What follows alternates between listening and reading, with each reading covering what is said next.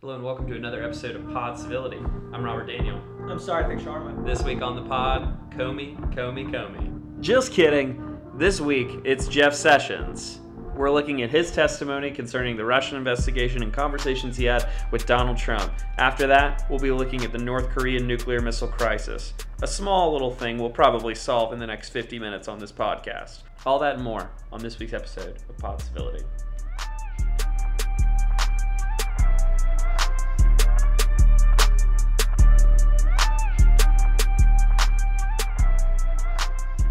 Mr. Comey said that your continued engagement with the Russian investigation was, quote, problematic, and he, Mr. Comey, could not discuss it in public.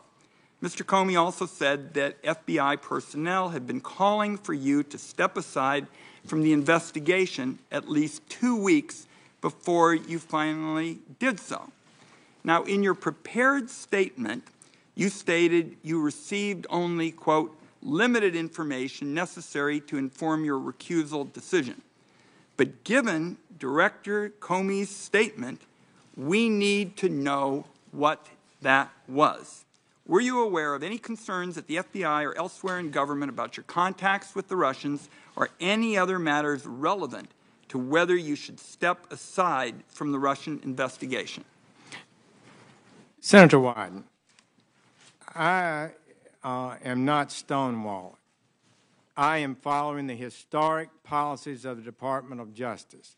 You don't walk into any hearing or committee meeting and re- reveal confidential communications with the President of the United States, who's entitled to receive uh, confidential communications and your best judgment about a host of issues, uh, uh, and and have to be accused of stonewalling for not answering them. So I, I, I would push back on that. Secondly, uh, Mr. Comey, perhaps he didn't know, but I basically recused myself the day the first day I got into the office because I never accessed files. I never learned the names of investigators. I never met with them. I never asked for any documentation. The documentation, what little I received, was mostly already in the media and was presented by the senior ethics, public responsibility, professional responsibility attorney in the department. General, and I made a honest and proper a decision to recuse myself, as I told Senator Feinstein and the members of the committee I would do when they confirmed me. So, what you just heard is this back and forth with the senator and Jeff Sessions about uh, a couple of meetings, encounters that Jeff Sessions had with um, Russian uh, Foreign Minister uh, Kislyak. So, Sessions holds that his meetings, his encounters were as lawmaker was as a lawmaker and not as someone on the Trump campaign. And this what you just heard is basically Jeff Sessions in normal mode, in his reserved southern genteel uh, attitude. What you're about to hear is Jeff Sessions in Super Saiyan 2 mode. And here's the audio for that. General Sessions, respectfully, you're not answering the well, question. Well, what is the question? The question is Mr. Comey said that there were matters with respect to the recusal that were problematic and he couldn't talk about them. What are they? Uh, that, why don't you tell me? They are none, Senator Wyden. There are none. I can tell you that for absolute certainty. We can. We you can, tell. This is a secret innuendo being leaked out there about me and I don't appreciate it. And I've tried to give my best and truthful answers to any committee I've appeared before. And it's really, uh, uh, uh, people are suggesting through innuendo uh, that I have been not honest about matters, and I've tried to be honest. My, my time is short. You've made your point that you think Mr. Comey is engaging in innuendo. We're going to keep digging well, on this. Senator Wyden, he did not say that. I don't. Did he, said say, it was problematic, and I asked you well, what was problematic about it. Uh, the the the uh, some of that leaked out of the committee that he said in in uh, closed sessions. Okay. One more question. I asked former FBI director whether your role in firing him violated your recusal, given that President Trump said he fired, fired Comey because of the Russian investigation. Director Comey said this was a reasonable question. So I want to ask you just point blank why did you sign the letter recommending the fire of, firing of Director Comey when it violated your recusal? It did not violate my recusal. It did not violate my recusal. Uh, that would be the answer to that. And the letter that I signed represented my views that had been uh, uh, formulated for some time. Mr. Chairman, just if I can finish, that answer, in my view, doesn't pass the smell test. The president tweeted repeatedly about his anger at investigations into his associates in Russia. The day before you wrote your letter, you, he tweeted that the collusion story was a total hoax and asked, when will this taxpayer funded charade end? I don't think your answer passes the smell test. Well, Senator Wyden, I think I should be allowed to briefly respond at least and would say the letter, the memorandum uh, that Senator, uh, that uh, Deputy uh, Rosenstein wrote and my letter that uh, accompanied it uh, represented my views of the situation. I'll ask that on the second round. Thank you, Mr. Chairman. Whew. That was Jeff Sessions coming in real hot, uh, getting a little testy, um, a little testier than we've seen James Comey get, um, and maybe rightly so, um, with these rumors and innuendo that um, Jeff Sessions had had these secret meetings with Kislyak that might uh, make him, you know, uh, an improper fit to lead or oversee the Russian investigation. And I think that really is the crux of the issue. At the point where these senators were questioning Jeff Sessions, all we've really had has been rumors, innuendo, leaks. There has yet to be any kind of concrete evidence showing that Jeff Sessions uh, had any inappropriate meetings uh, with Russian agents. Jeff Sessions, throughout the, the hearing, frequently used the phrase, I can't recall, in a perfectly southern Jeff Sessions voice.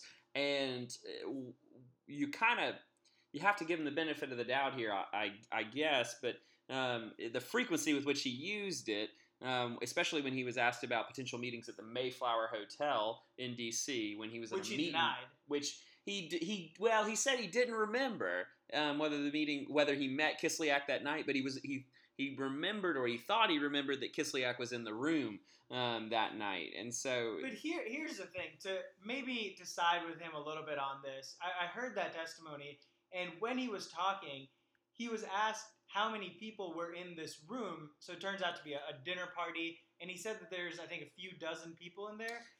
In that situation, it is more difficult. If if you've ever been uh, invited to a party maybe you haven't. If you're listening to this podcast, you probably have. You're probably culturally relevant. Right, I mean, yeah. you're probably going to parties. And so, if you've ever gone to a party, there have definitely been people that you may have met uh, tangentially and don't really remember or recall meeting that person. or had a brief, "Hey, how are you? I'm Jeff Sessions from Alabama" type of you know conversation. Flip side of that, you may remember if you meet a foreign minister from Russia.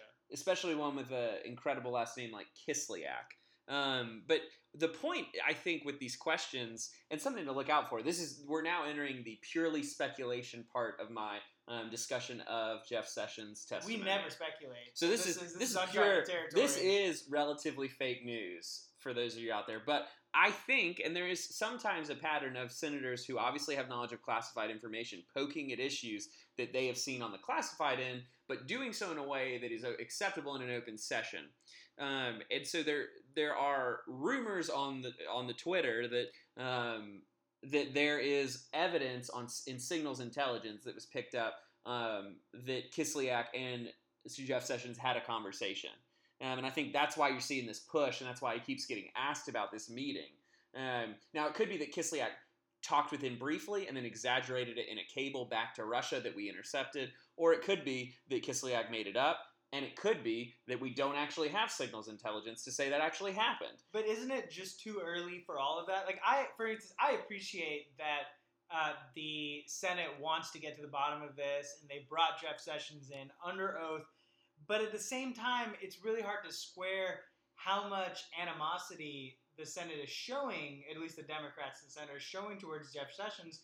Uh, Al Franken calling his testimony unsettling. It, it's difficult to see that level of animosity when you have nothing to really go on. All you have is conjecture. maybe they should wait for maybe they should ask these questions that they want and then wait for Mueller to get finally to some resolution as the special counsel. And I think that's picking up on what we talked about in our last pod about how um, really we won't have resolution with with this until Bob Mueller makes a decision and has a final report. And in the meantime, we're going to have these constant hearings and speculation um, that the Democrats may be using for political purposes, um, or that may also be looking for the truth. But in this instance, I mean, you really were pushing Jeff Sessions on kind of a rumor.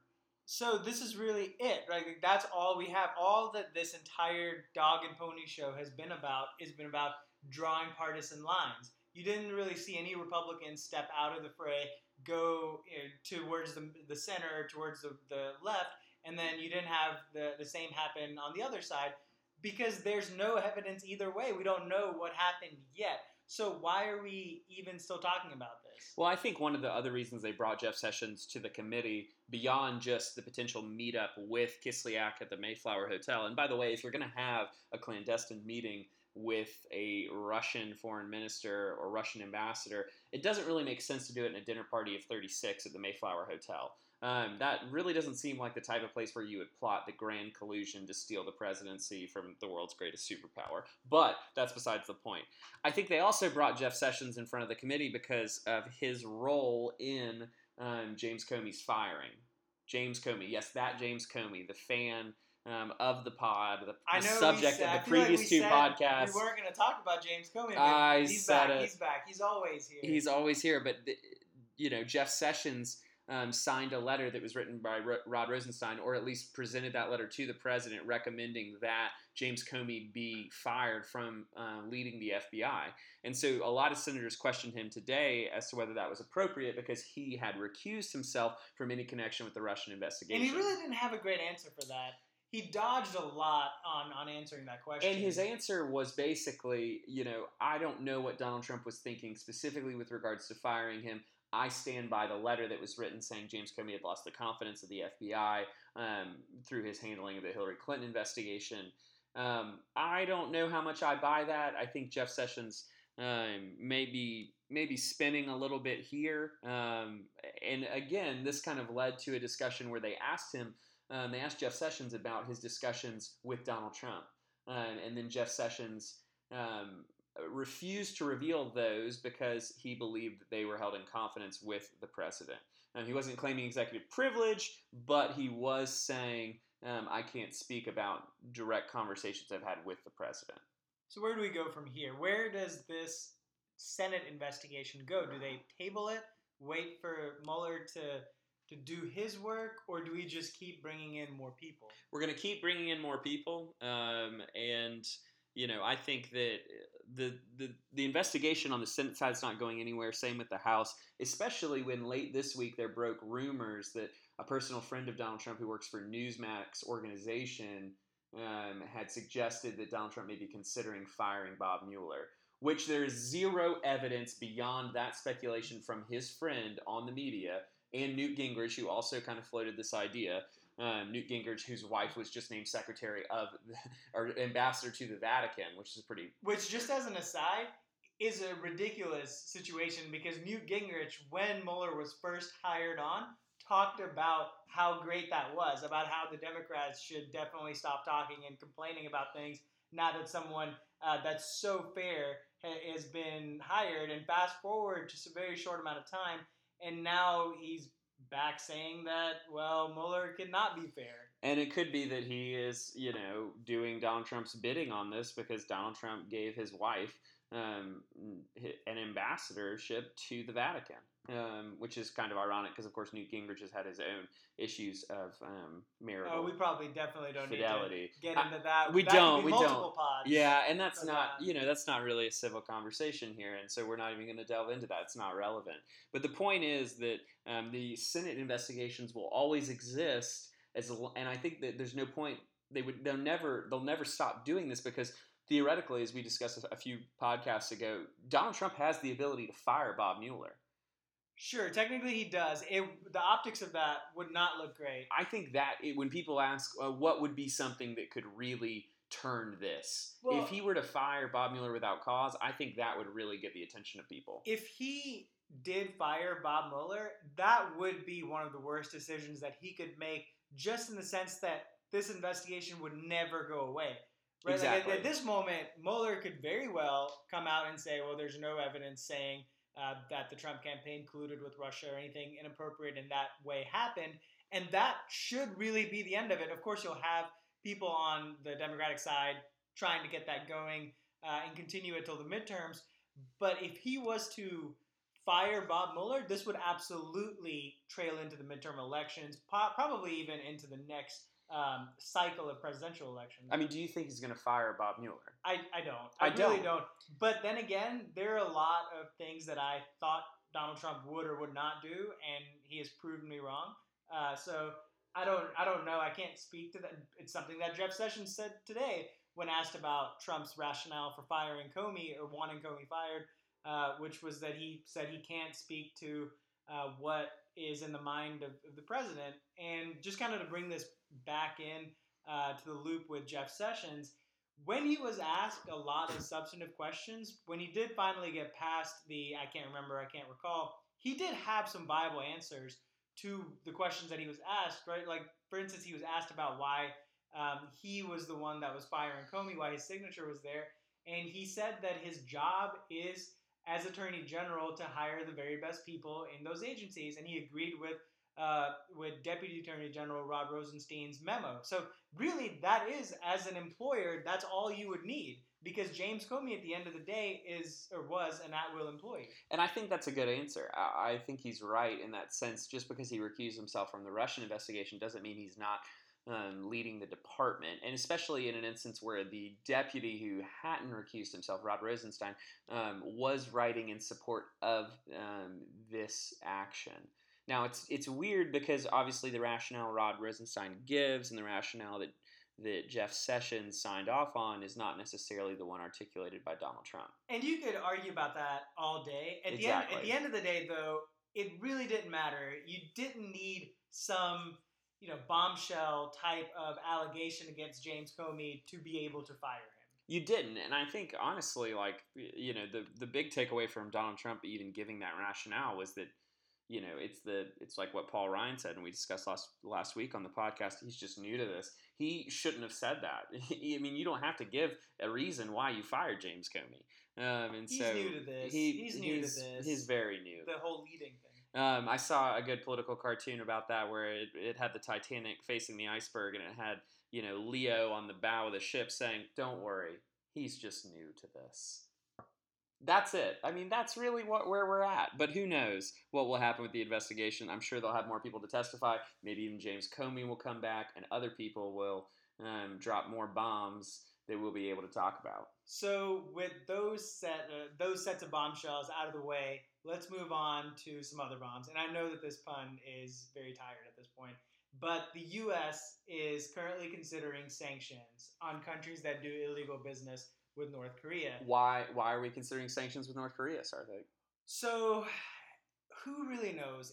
The the answer, the only real answer, is because that's all we have.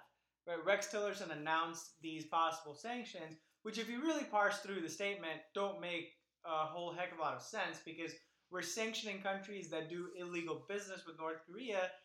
We already have sanctions in place against North Korea and most countries that do illegal business. This is just duplicative. it's hard to sanction a country like North Korea because their economy is uh, handicapped as it is. Well, what's going to happen is you can, you can sanction as many countries as you want. You can sanction random countries like the Maldives or Libya, but it doesn't matter because we're not going to sanction the country uh, to the full ex- to the fullest extent that needs to be sanctioned, which is China. Exactly. China does the majority of the business with North Korea's economy, um, but we're not going to pass sanctions on China with regards to this problem. We're going to use leverage to try and push them to help solve the problem. The problem being, obviously, that North Korea is seeking to and has developed nuclear weapons. They're seeking to weaponize them and put them um, Into uh, ICBMs. that could then reach um, either the continental United States, Hawaii, or of course Seoul or Japan. So here's the bigger issue with all of that, or that, which is that North Korea has been testing at this point on a weekly basis newer missiles, uh, missiles that are going to keep getting better uh, because that's what they've shown that they can do. So the real issue is what does the United States do? While we are having to worry about all of the issues with the Russian collusion, uh, the election hacks, we have uh, issues going on uh, right now with Saudi Arabia and Iran and Qatar. A lot of those are, are issues that don't have real substantive threats, like threats to people's lives.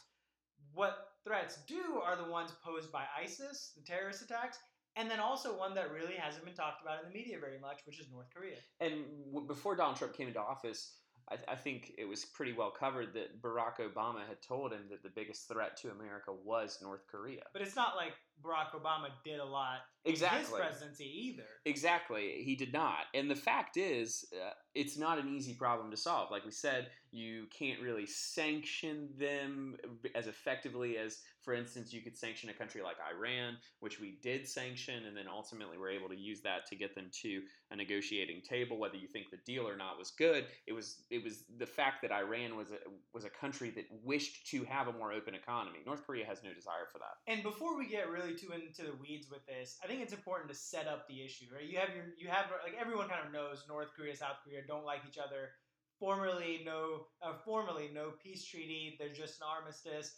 And North Korea developed nuclear weapons a few years ago and has been trying to increase the range of those weapons because right now they don't need nuclear weapons to destroy basically all of South Korea. Seoul is uh, just few, I think, less than 100 miles or so from from North Korea's border. So they could have traditional artillery that does damage and basically destroys uh, one of the alpha cities in the world.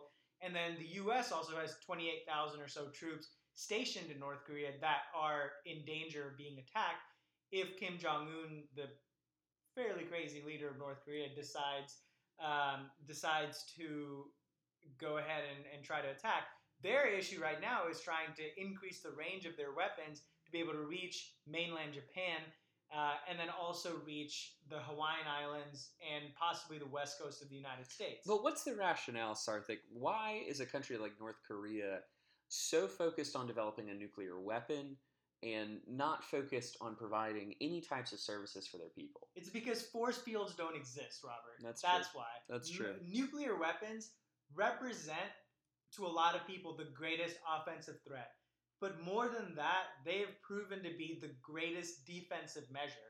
When a country has nuclear weapons, though that country doesn't go to war against other countries with nuclear weapons. There has not been really an instance of two nuclear armed countries going to war against each other. When you look at, and not to get into much of a history lesson, but when you look at countries that have had uh, bad relations against each other, the US, Soviet Union, Pakistan, India, China, India, when you look at these countries, as soon as they have developed nuclear weapons, their number of wars against each other has gone to zero. Sure, there's there's small isolated conflicts here and there, but there are no more wars. There's no large scale war because of mutually assured destruction, and that's what North Korea wants. It wants a, a you know a spot at the table of negotiations because it now is nuclear armed too. It doesn't have to worry about being attacked. Uh, so do do we? It's a difficult position as. Uh, Obviously, for America's security, it's in our best interest for them to not have a nuclear weapon. It's too late. That it's it's too late for that. When we had our opportunities back during the Bush administration, which is where And the Clinton administration. right and the Clinton administration, where North Korea was on the cusp of getting those uh, nuclear weapons, getting that technology, we were trying to basically give the carrot out there on the stick uh, instead of trying to be more stern with it. Which, in their defense, because of Seoul, because South Korea is so close, uh, they could not risk that country basically being obliterated uh, because of those uh, nuclear weapons and because of the the uh, the regular non-nuclear weapons that North Korea has. So it's not an easy issue. If anyone brings up the issue and says that that's uh, an example of weakness on the part of any administration, that person is wrong. No one has figured out the the correct way of disarming a nuclear power. And people have tried. Obviously, we just mentioned the previous administrations that have dealt with this. Um, during the during Bill Clinton's administration, there was an agreed upon framework that was going to allow North Korea to develop domestic nuclear power without a weaponized program. That agreement failed. And let me let me just hedge the statement that I just made about the fact that there hasn't been a correct way to disarm a nuclear country. Countries have been um, forthcoming before in giving up nuclear weapons. When I say correct, I'm talking about a, a standard, a country that has had not has not, not had negative consequences because of that move. Uh, and so when you look at, I think the two countries that really come to mind are the Ukraine and Libya. Right? Ukraine, after the fall of the Soviet Union, because it was a part of that union, had thousands of nuclear weapons in a stockpile. It gave up those weapons. And just as we saw recently, just a few years ago, Russia went ahead and annexed Crimea, a part of the Ukraine. And I think it's safe to say, while it's hard to know for sure, that if the Ukraine had had nuclear weapons, Russia would not have annexed Crimea. It would have at least have been uh, much more wary of going in and stoking those flames. There was essentially no, really no threat to Russia in doing that.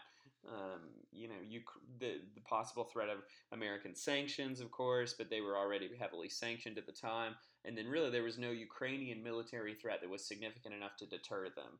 And, and along along those same lines you have what happened in Libya with Muammar Gaddafi. Right? Libya was pursuing a nuclear weapons program. Gaddafi was gung ho on getting uh, nuclear weapons for that country, and the United States led uh, the UN effort to disarm Libya. And when they did, right, that became uh, that became international sensation. Libya was hailed as this country that has embraced peace, and Muammar Gaddafi even though he was a dictator and was oppressive to a lot of his people, was hailed as this man that uh, finally embraced uh, the the world community. Fast forward just a few years, and he is now he is he was then um, being criminalized for the way that he was oppressing his people, and Libya no longer had the nuclear weapon force field to turn to when other countries started calling for a coup in, in, in Libya, when uh, no fly zones were set up. And in fact, Gaddafi ended in a pretty uh, pretty epic demise. On Twitter, it was on Twitter. It was live. People were watching him being hanged. Right, like now North Korea, Kim Jong Un, who I don't know if he has a Twitter or not. I doubt it, but he can now go and look at this situation, the hanging of Muammar Gaddafi, as what may happen if he gives up nuclear weapons. Uh, like he, they don't. North Korea has nothing else to really fall back on. Their main export is ballistic missiles. I mean, that's it. Uh, and really, one of the things that is is probably most fearful to U.S. policymakers is not necessarily that North Korea would nuke a U.S. city or Japan or even um, Seoul. It's that if they develop this technology that's easily weaponized, aka they can make um, nuclear um, devices that are small enough to be put on the tips of warheads then it's possible that those could be transferred and sold to other more nefarious actors, non-state actors who would likely who would be more likely to use them. And in all of this, the culprit that gets blamed a lot is China. That China is propping up this regime, that they are the ones providing uh, material aid, substantive uh, trade relations with North Korea, and helping to keep that country's nuclear program moving forward. So, from an American Western, uh, even just Western perspective, that is bad, right? That's just wrong. But the problem is you have to look at it also from China's point of view. Right? South Korea is a staunch ally of the United States. It fought alongside the United States in the Korean War. North Korea is a staunch ally of China. And if North Korea, let's say China did listen to the world community, listen to the United States, and uh, turned its back on North Korea, that allows uh, the door to be open for South Korea and the United States to gain influence in that country, uh, possibly to lead a coup, to invade, whatever uh, may happen, just to gain a foothold further into the Korean Peninsula. That then bookends uh, China. The, the United States then would have another peninsula, another part of Asia where its influence extends out even more. And China is trying to assert itself as a world power and does not want that.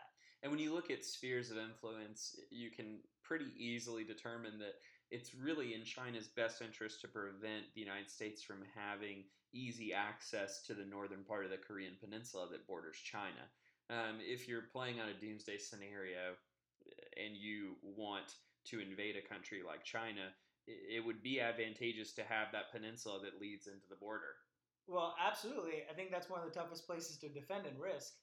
Exactly, and I mean, I know listeners of the pod have played Risk, and many a good a good gamer has fallen on that edge of the board. Um, but so I guess Sarthak, here's a question that I have, and I think there's maybe not an easy answer. But do these countries have a right to have a nuclear weapon? I mean, it's it's So- tough sometimes just to say you can't have that because we tell you so. It's like, well, you've developed the technology. I mean, like obviously it's in our best security interest, but like, where, how do we? I mean, we can't. This is a problem that will only keep occurring. I guess is what I'm saying. So it seems like the right to a nuclear weapons uh, to a, a nuclear weapon, lots of times gets muddled into the right to defend oneself. Exactly. Because as we've seen, there is not really a country out there that's able to match up against a country like the United States arm for arm. There really isn't. Uh, the U.S. and a lot of its European allies have the conventional weapons game down. Right, like they have the best tanks, or we have the best uh, equipped military. So the only real way for these smaller countries to be able to compete is to invest in nuclear technology. And that's what we're seeing. If you think about a country that the United States over the last few decades has had a rocky history with, you think about countries like Libya, think about countries like Iran, Iraq, North Korea. These countries are moving toward or have moved uh, towards trying to acquire nuclear weapons because they fear things that the United States has done. Right? It'd be a different situation if all of this was just conjecture. Like, well, the U.S. may invade, but we've shown that we have a willingness to go into countries and to initiate regime change. That's happened before, and these smaller countries do feel like the only way they can defend themselves, the only way they can assert a right to defend themselves, is by combining the acquisition of nuclear weapons into the affirmation of that right. But the problem is, uh, the more countries that have nuclear weapons, the more nuclear weapons there are, which means the more you know, the it increases the likelihood that a weapon will fall into the hands of a non-state actor that lacks the deterrence that a state actor does. A state actor doesn't want to use their nuclear weapons because they know that their whole country will be obliterated if they do in return. Now, that mutually assured destruction doesn't exist with a non-state actor. So the problem really is where do we start and stop? There's the paradoxical approach of if we arm all of these countries with nuclear weapons, we would simultaneously increase the opportunity for a global destructive war, but at the same time, factually speaking, we also increase the uh, the chances that these countries will never go to war because they'd be worried about global destruction. Uh, so, i- is it a situation where command and control becomes the operative phrase where if a country is seeking a nuclear weapon, nations that are already well equipped with nukes should go in and show them how to correctly set up their nuclear infrastructure so that it doesn't get compromised. Well, okay, so we talked about the problem um, from a, a few different angles, but let's talk about um, how we would solve this. I know that's a that's a that's a big ask for a podcast that is But. I think we can do it. I think I think, think we, we could at least break down the potential options. Um, so the the first option um, is sanctions. We talked about that briefly. The difficulty in sanctioning a country like North Korea, the difficulty in getting China, pressuring them to sanction an economy that they do um, a significant amount of econo- economic business with, um, especially when they have an interest in protecting their own sovereignty with not allowing the United States to have more power closer to a Chinese border. I think there are really two opposite ways that you can approach this on a timeline. Okay. You can start on the lower end, which is with sanctions. If a country, if country X is thinking about getting nuclear weapons, you start with the conversation that there's no reason to have nuclear weapons. Uh, we talk about why it's mutually beneficial for them not to have them. If they still pursue it, you do the sanctions, and you increase sanctions as they get uh, closer to having nuclear weapons with the contemplation that force may be used. Right? That's one approach. The flip side of that is again, country X seeks nuclear weapon, wants it. We try to persuade them not to get it. As soon as they start getting those systems in place, we use force. And I think that is, I think you're right. I think the problem is when you look at the history of these types of issues that the United States has had with countries, we're not quick to do that, um, and we're not quick to catch it on that beginning part. Um, because oftentimes, obviously, there's a great deal of emphasis in the, these other countries put on ensuring and protecting these nuclear sites. I mean, for instance, Iran built a nuclear facility into a mountain. Um, and, and then you saw the United States deal with that problem in really a, a way. We're still dealing with that. Well, we're still dealing with that problem. That's correct. But when the Bush administration was, and this I think transferred into the Obama administration, when they were dealing with the problem, they um, used kind of a cyber weapon for the first time in an offensive way called the Stuxnet virus, which hacked into these Cisco servers um, and computers that were they knew were running in the um, Iranian um, nuclear facilities. They used those um, to. No one knew we were also IT specialists. I mean, I, here we are, folks. They exploited a zero day. Um, Whoa. Yeah, a zero day is obviously you know a hole in a computer system that uh, no one knows about, and so it's I a didn't know about it. It's a vulnerability that, um, if known, can be exploited to take total control of a system. And so we used a zero-day exploit to um, create the Stuxnet virus that we used to offensively tackle the Iranian nuclear issue. The problem was it was a band-aid. It didn't solve the underlying problem. Um, we delayed them. We destroyed centrifuges. I'm sure we made people angry. I'm sure we frustrated tech specialists all over Tehran, but it didn't solve the problem. But what would have solved the problem? At that point, so we, we suggest a stronger form of military action. Well, the problem is all of this is case sensitive. You have to because in Iran, if you were to use force, they would just block the Persian Gulf. Exactly, and then all of our gas prices go up. The Strait of Hormuz is is taken complete control of. You have more confrontation with U.S. ships in that patrol, and all of a sudden you and can't. politicians are more wary when there are domestic consequences to international actions. Politicians are more wary of taking those international actions because elections always are in the back of their minds. And just ask Jimmy Carter about the the price of oil and the price of gas and the embargo when he was president. It has effect on the domestic politics. So all of these things are affecting the decisions that, that can be made. I mean, and it's just not that simple. If we're looking at a case by case basis, when you turn to North Korea, So let- let's just look at North Korea. Let's forego talking a little bit about some of these other countries and focus on what the U.S.'s efforts in North Korea could be. Uh, and I think those really are going to be about soft power. I think it is past the prime uh, for our relations with that country for us to use any kind of hard power just because of the proximity to South Korea and the fact that North Korea does have nuclear weapons. I mean, I I don't know. I mean, I think that obviously there's a risk, and I think South Korea would be vehemently opposed to us taking military action and against China and Japan.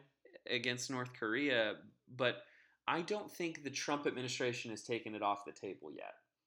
But Um, isn't that also just another bargaining tactic? Of I mean- course, you want the other side to think that at the end of the day, force is an option. Uh, you don't want to play your hand, and Donald knows all about the art of the deal. the art of the deal? It's a New York Times bestseller that he had a ghostwriter isn't? What isn't a New York Times bestseller? That's a good point. You can drive up a lot of sales. You can. We should be a New York Times bestseller. we will be writing a book soon. How to be civil It's TBD. on the pod. So w- without all that, uh, with all that being said, for North Korea, soft power definitely seems like the real only way to go. Even though you want to say that hard power still is on the on the back burner. Uh, but with that being said, coup. Like that, I think that to me is the word of the day for North Korea. Is you have got to get the Kim Jong Un, the Kim dynasty out of the way. There needs to be a moderate in power. I don't think there's any way to achieve that absent like clandestine military intervention. I mean, you're going to have to have a CIA Castro be type assassination. right. Like if only we had an intelligence agency that has actually supported coups in the past. I mean, we do. Luckily, the and we did this in Iran, by the way, earlier in our history. Didn't quite work out that well. Didn't work out that well there, and it historically has not had a great success rate. But it's certainly something we know that we are willing to try.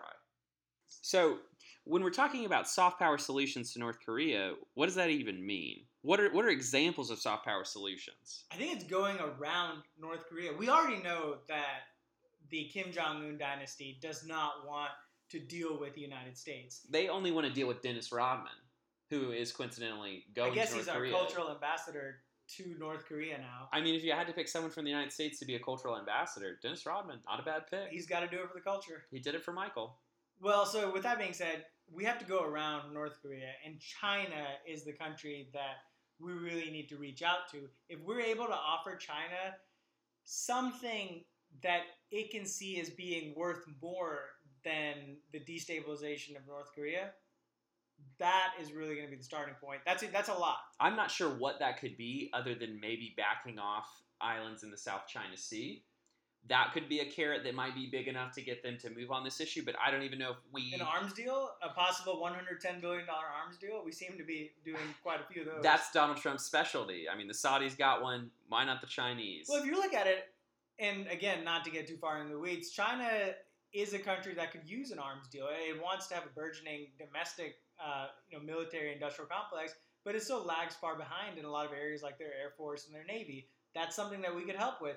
Some a, a way that China could become a, a blue water navy, a way that China could assert itself without needing to feel like American intrusion into the Korean Peninsula is a direct threat to them. If you don't fear the enemy, then you're more willing to, to work with them. If you really don't think that they're going to do anything. yeah, I think I read that in Sun Tzu's Art of the War or Art of War. So, with that being said, it seems like of all the options that exist right now on the table, there's some really bad ones. I think going into North Korea through a full scale invasion, probably one of the bad ones. Terrible idea. One option that might be uh, a stopgap for now is another Stuxnet type cyber attack. And I would I would hazard a guess that that's currently going on as we speak. uh, a cultural blitzkrieg, if you will, from the South Korean side. Uh, South Korea launches uh, aircraft that drop pellets uh, all the time on North Korea that tell them how great South Korea is. That's a possibility. Maybe build a theme park right on the border, something North Korea's done. The, these are all uh, pretty. A Uh, lot, a lot of wild ideas, but I think that in the end, I know a lot of this sounds crazy, but that's what it seems like is going to have to be the way that we approach this. Traditional approaches don't really help that much in world ending scenarios. yeah, that's true. So, really, at the end of the day, that's where we have to go. We have to go to the non traditional approaches. Whatever creative situations we can bring ourselves to that don't include using full force, brute force attacks, that's where we have to go. I I know that in the end, this doesn't, this pod has not We've not solved the problem. we have not completely solved the problem, but I think we can get the ball rolling and that we need politicians, world leaders that are willing to be creative despite a lot of the pushback that they're going to get from other countries. Yeah, that's right, Donald Trump. Build a theme park in South Korea. You'd love that. It's like Sim City or, you know, You could call it roller, Trump co- City. roller coaster tycoon. You can call it Trump's we can we can have it gilded in gold. gilded. Gilded Yeah. roller coasters. That will solve the North Korean nuclear problem. You heard that here and only here on Pod Civility. So I think that wraps up this episode. Another riveting episode of Pod Civility. where we did come, I'd say about 85% towards solving nuclear weapons. And we tried to avoid James Comey as much as possible. he peeked his head in. just a little bit. just a little I bit. think that's only right. we can hopefully wane off this for the next few weeks. All right. Subscribe to the podcast, review the podcast, tell your friends about the podcast, be about the podcast. We'll see you here next week on Pod Civility.